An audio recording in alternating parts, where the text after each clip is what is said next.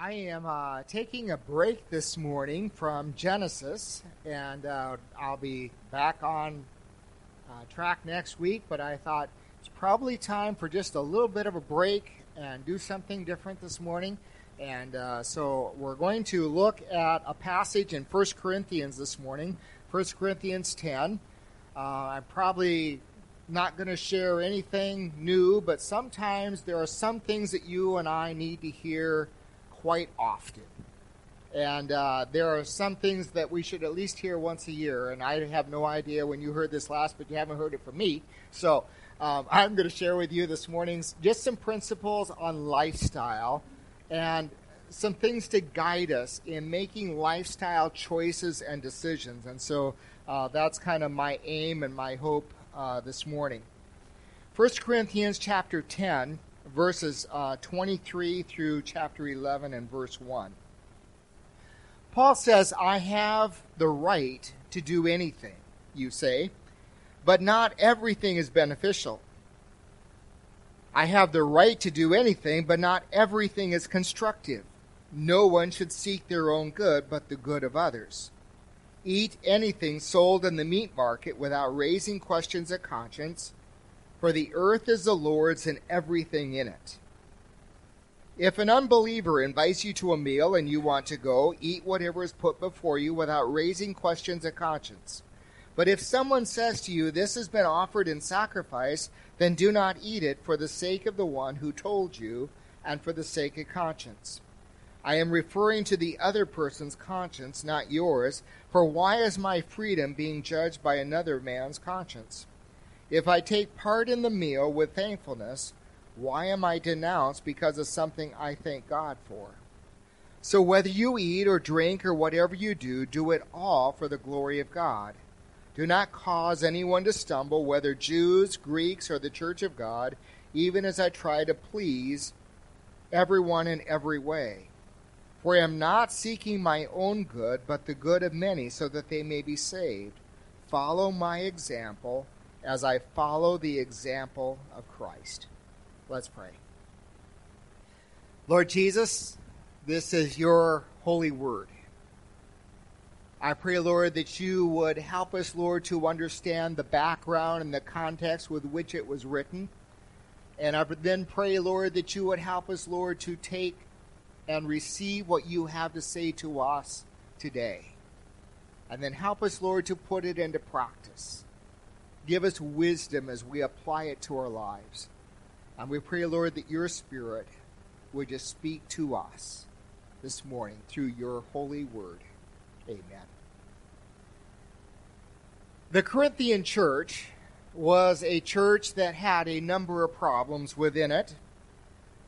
It was a young church. It was a pretty much a a um, Gentile pagan culture that Paul had gone to, had planted a church, and there were and there were some Jews there, but outside of that, there hadn't been Christians there before that. And so these new Christians are in a culture where there are all the, the there's all the idolatry and paganism, and there's temples to different gods and all of that. And so they have all of that background. And then there are some Jews who tended to be in this culture very, very legalistic. And so these Christians were surrounded by people who either said, you know, nothing is sin and you can do anything you want, or they were surrounded by people who said, everything is sin, don't do anything. and they were trying to find that middle ground and that middle road, and they didn't know how to live. And so Paul writes this passage trying to help these these believers in Corinth understand how to live. And I want you to notice that what he doesn't do is just give, a, give them a whole new bunch of rules. God is not interested in you living your life according to a bunch of rules. God is interested in you living your life in a relationship with Him. And so God provided through the Apostle Paul some principles to guide their behavior because there are some things that are wrong for me to do that are not wrong for you. just because of who I am. And there are some things that you cannot do faithfully as a Christian that I can do because they don't cause me any problem like they might for you. And vice versa. And so if if God just gives us a bunch of rules, that doesn't always necessarily fit all of us to a T. But if he gives us some principles, then we have to think in the process and we have to figure out okay, what is right for me in my relationship with Jesus? So, there are some things, and I want to mention one thing in particular that Paul is dealing with in the Corinthian culture that kind of makes this, this scripture hard for us to understand. In, in the pagan religion of Corinth, they would have temples and they would go get meat and they would offer that meat to these idols. Obviously, those idols couldn't eat because they were, you know, wood and stone and ceramic and all that kind of stuff. They couldn't do anything with the meat. So, after the meat had been offered to these idols, then it was taken back to the market and it was often sold. And so the question was can people go to the market as a Christian and buy meat that has already been offered to an idol and eat it? And Paul says maybe. Depending on certain circumstances. He says, as a Christian, you ought to have plenty of freedom to eat that meat because that, that meat is still God's creation and all of that. But he says, if by you choosing to eat that meat, you are leading somebody who's a new Christian who might be t- tempted to think that if I eat meat that has been sacrificed to an idol, then it must be okay to go and participate in idolatry and in temple worship of the idol, then I don't want to, you know, he says you can't eat that meat then because you don't want to lead someone else astray who has just become a Christian and all of that. So, um, the issues, the things Paul's dealing with are different than the things we deal with, but the issue is the same. How do we live our life in a way that pleases God and does the most benefit for the people around us? So before getting to those suggestions, I just want to say, make a couple of, um, before I get to those principles, there's six of them, I want to make a couple of suggestions. First of all, as a Christian, live in as much scriptural freedom as you can possibly live in.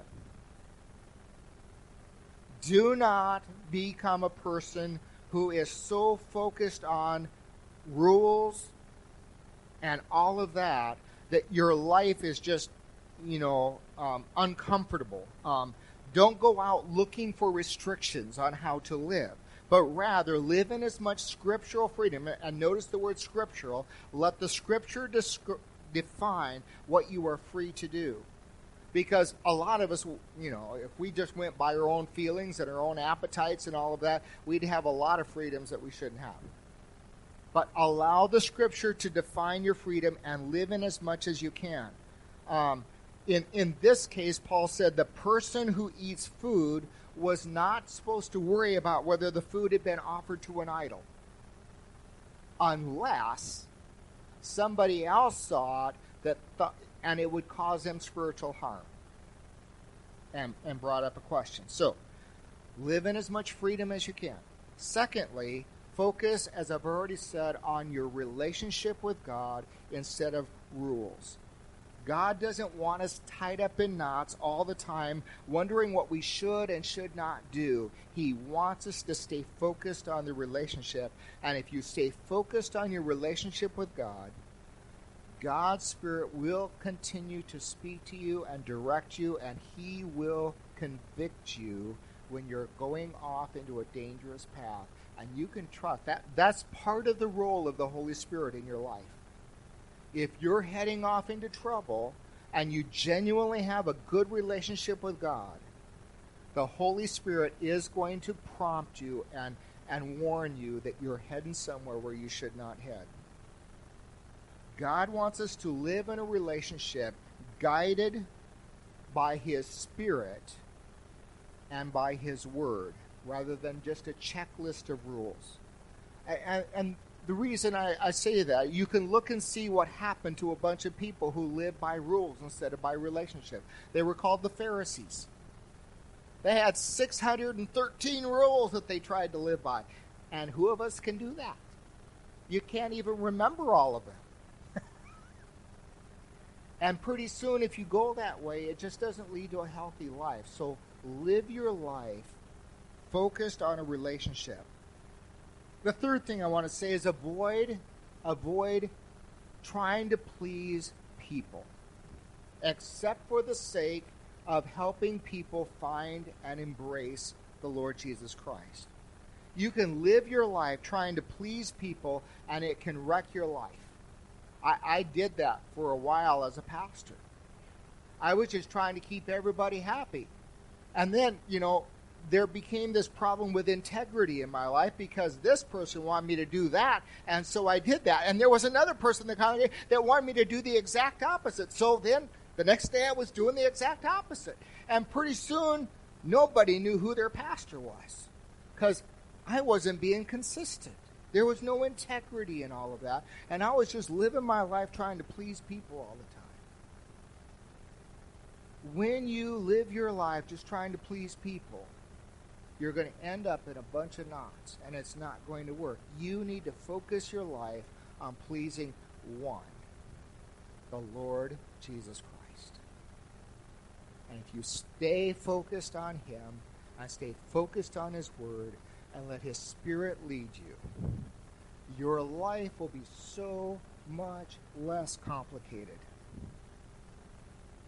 Fourthly, be willing to restrict yourself beyond your own convictions. God will give you some convictions that weren't meant for everyone else in the world. I know that's really hard sometimes for us to understand. That, you know, sometimes God gives me a conviction and it wasn't meant for you. And I just really want everyone to have to live under the same rules I have to live by. Aren't we all a little bit like that? But God can give me some convictions for my life that are healthy for me that you don't need. And God can give you some convictions that are healthy for your life that I don't really need to have a healthy relationship with Jesus. So keep that in mind that there are some things that God says for all people. And then there are convictions where His Spirit leads us into what is best for us to maintain a healthy relationship with Him. And then the last thing is this, and I'll get to the principles. Good thing I can't ever read that clock. The glare is always bad. Know your motives sometimes we avoid, sometimes we just provoke people just because it's kind of fun.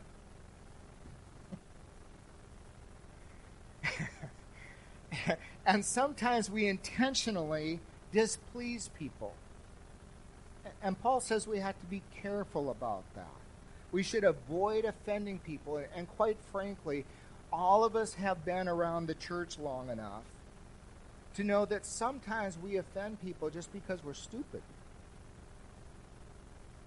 or we are incredibly selfish. And it has nothing to do at all with us being Christian. We offend people for things that have nothing at all to do with Christ. And Paul says if you're going to offend someone, then we ought to offend them over real issues of truth.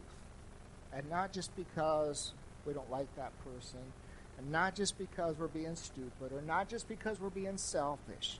We, if we're going to offend someone, it needs to be because we are, that's the only thing we can do and be true to the Scripture and true to the Lord Jesus Christ.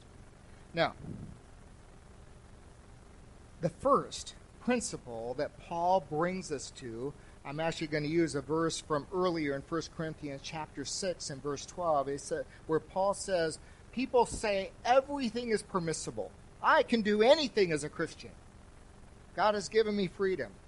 But Paul says, No, but not everything is beneficial. And so it is the principle of expediency. What is beneficial? Some things are not sin for us, but not everything is helpful to us. And so, one of the first questions we need to ask as Christians is Will this behavior help me or will it hurt? Will it help me or will it hurt me? Again, there were many foods that, if you go to the Old Testament, that were prohibited. Jews could not eat. There was a whole list of foods they couldn't eat. As New Testament Christians, there's a lot of things. I like bacon. Couldn't eat that in the Old Testament. okay? There's a lot of freedoms that we have that, that Old Testament Jews um, did not have. And Paul says, but Paul says, just because we're free to do something doesn't mean we should do it. What is helpful? A pound of bacon might be good, but it's not helpful. Two or three pieces is helpful to get through the day. so, so that's the question is how much is helpful to us? Hayden Pearson, in his book A Treasury of Vermont Life, describes a time in his life when he was 12 year he was a 12 year old boy and he was helping an old man build a section of rock wall on a slope of the Vermont mountain. And he had dug a trench wide and deep, three feet or more, so that the foundation stones would lie below the frost line. The wall was slowly being built and grew in height, and the old man seemed very particular about every single rock and chinking piece. But to the 12 year old boy, it seemed like a lot of unnecessary and annoyingly unnecessary work. The idea of fussing over every stone and all the details that were going to be buried below the ground seemed just crazy to him. And so finally, in disgust, the young young boy turned to the seasoned builder. He says, Why are you doing all this extra work? Who's going to see it? Who's going to know that we did it just right when they can never see it? And the old man looked at Hayden over the edge of his glasses and he says, Why, I will, boy, and so will you. You will know. There are few things in our life that will help us later on in life and give us more confidence in life than a life of character and a track record of making right choices that are helpful to us. So, one of the first things that we need to do when we consider whether we should do something or not is ask the question Will it help me? Is it going to be beneficial to me? Will it be beneficial to me physically? Will it be beneficial to me emotionally? Will it be beneficially beneficial to me in my relationships? Will it be beneficial spiritually with God? Will it be beneficial mentally? So ask the question is it is it helpful? The second principle is this, and that is the principle of enslavement. And that the question there is will it control me? And again from 1 Corinthians chapter 6 Paul writes, people say everything is permissible for me. But Paul says, "But I will not be mastered by anything." There are some things in our, our life that may not be sin. But can those things eventually control me so that I no longer have control over the actions of my own life? Will this lifestyle put itself in the driver's seat of my life, or will I be the one in the driver's seat of my life?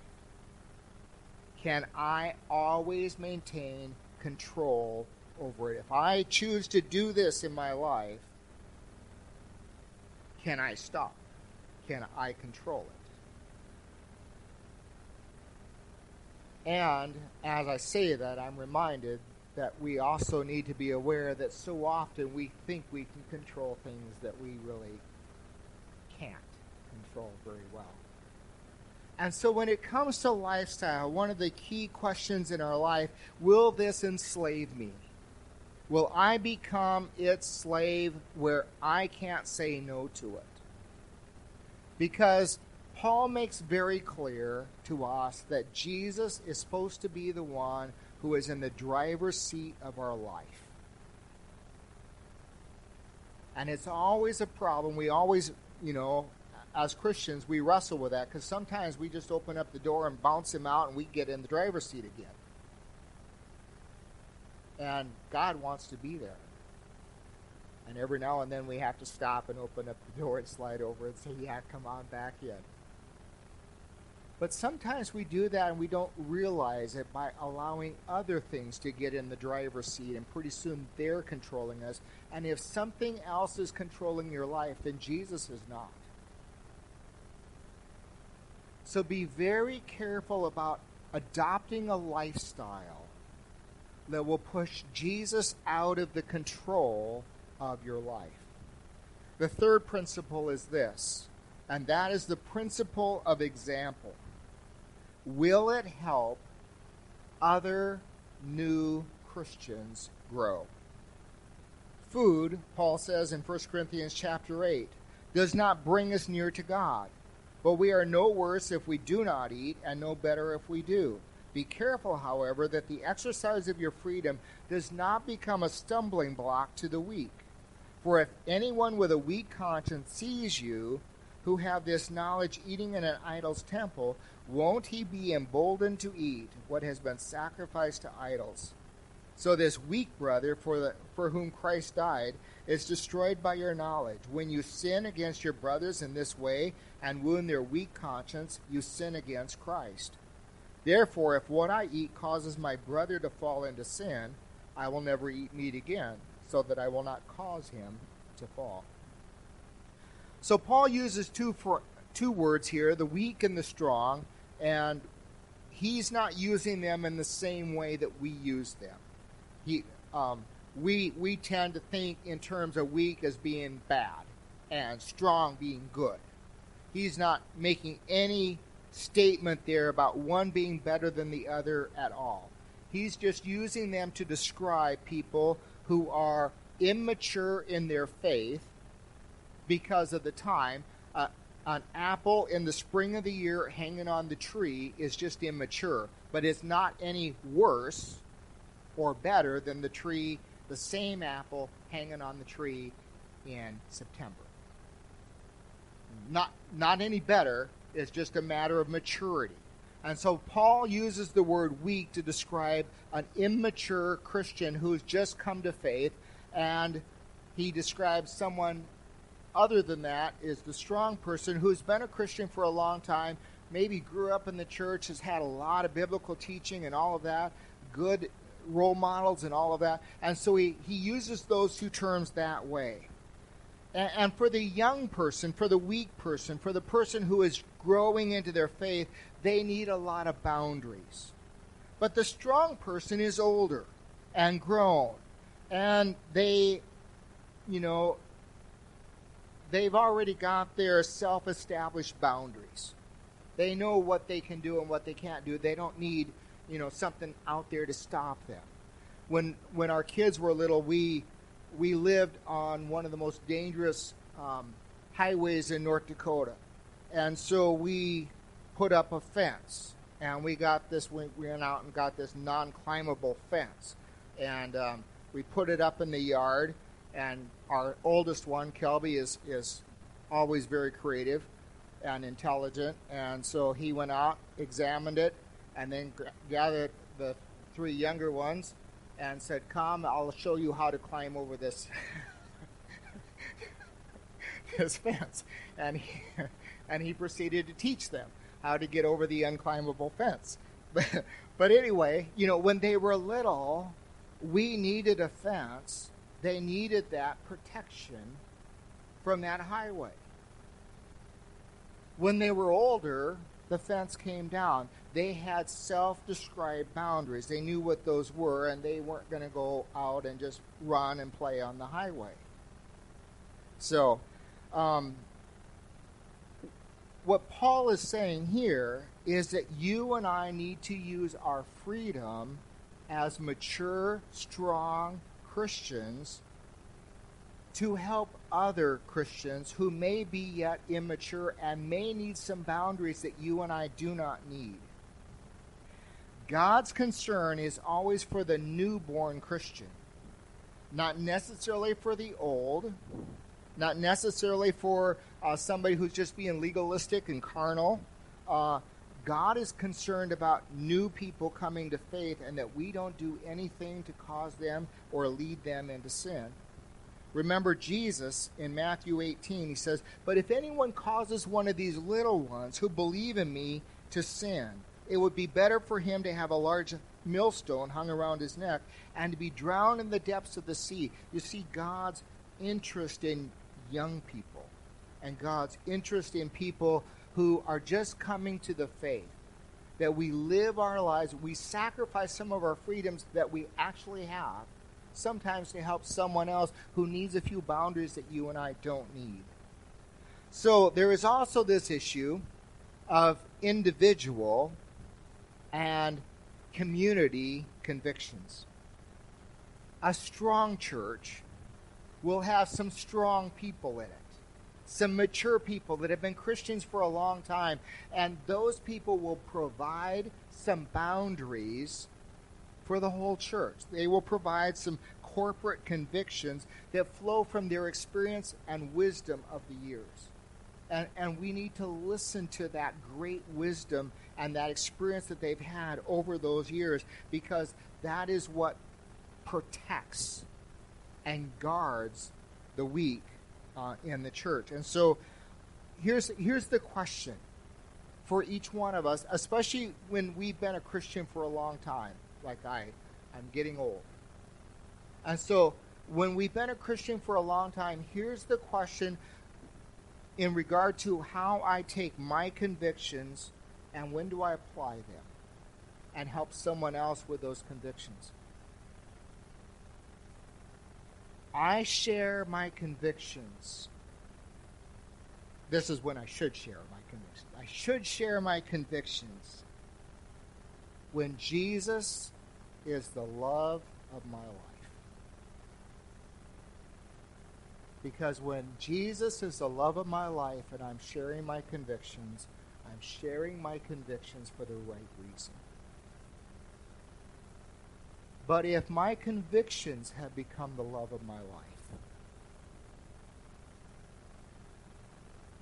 and rule keeping has become the love of my life, I need to keep my mouth shut. Because that does not help anyone. It is toxic to new believers.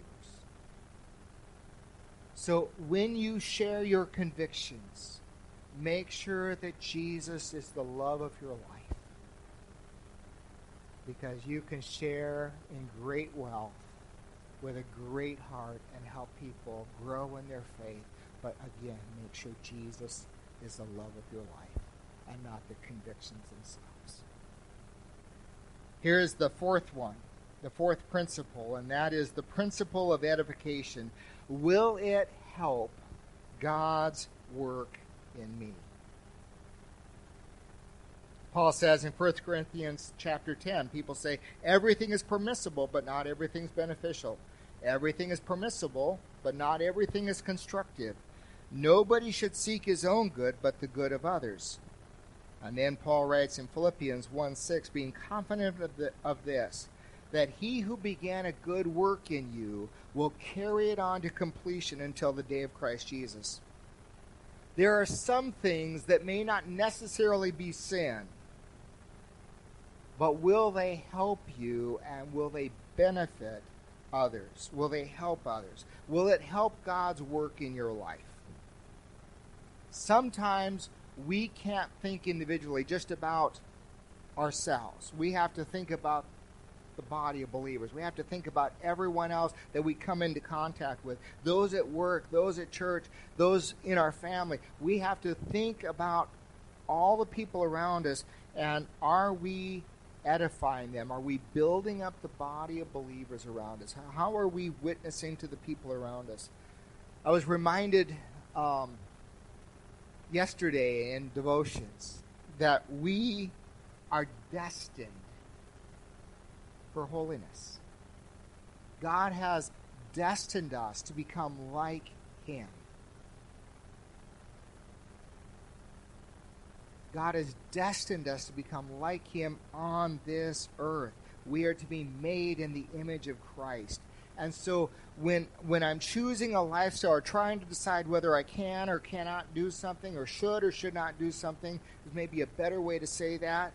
The question is, will it move me and will it move others towards being what God wants for us? Will it help someone else embrace Christ and become like Him? The fifth principle is this the principle of exaltation. Will it exalt and glorify God? Paul says, So whether you eat, or whether you drink, or whatever you do, do it all for the glory of God. And then in 2 Corinthians chapter 5, Paul writes, So we make it our goal to please Him. Whether we are at home in the body or away from it, we must all appear before the judgment seat of Christ, that each one may receive what is due him for the things done in the body, while in the body, whether good or bad. So the question there is the things that you and I choose to do, the question that we need to ask is will it glorify God? Not just will it make me happy, but will it glorify God? Will it exalt God in some way um, in, in the lives of the people around us? Um, will God be exalted? Will, be, he, will He be lifted up? Because there's coming a day when everything that we do is going to be judged by Him. And so I ought to do the things that I do to honor and please and to exalt Him. And then the last principle that I want to share with you this morning is one that I've hinted at all the way along, but that is the principle of evangelism. Will my lifestyle, will the choices that I make today help someone else embrace Christ? Or will it be a turnoff? Paul writes in 1 Corinthians chapter 10, "Do not cause anyone to stumble whether Jews or Greeks or the church of God. Even as I try to please everybody in every way, for I am not seeking my own good, but the good of many, so that they may be saved. So, some things are not sin. But will it help someone else embrace the Lord Jesus Christ? Christ came to seek and to save the lost.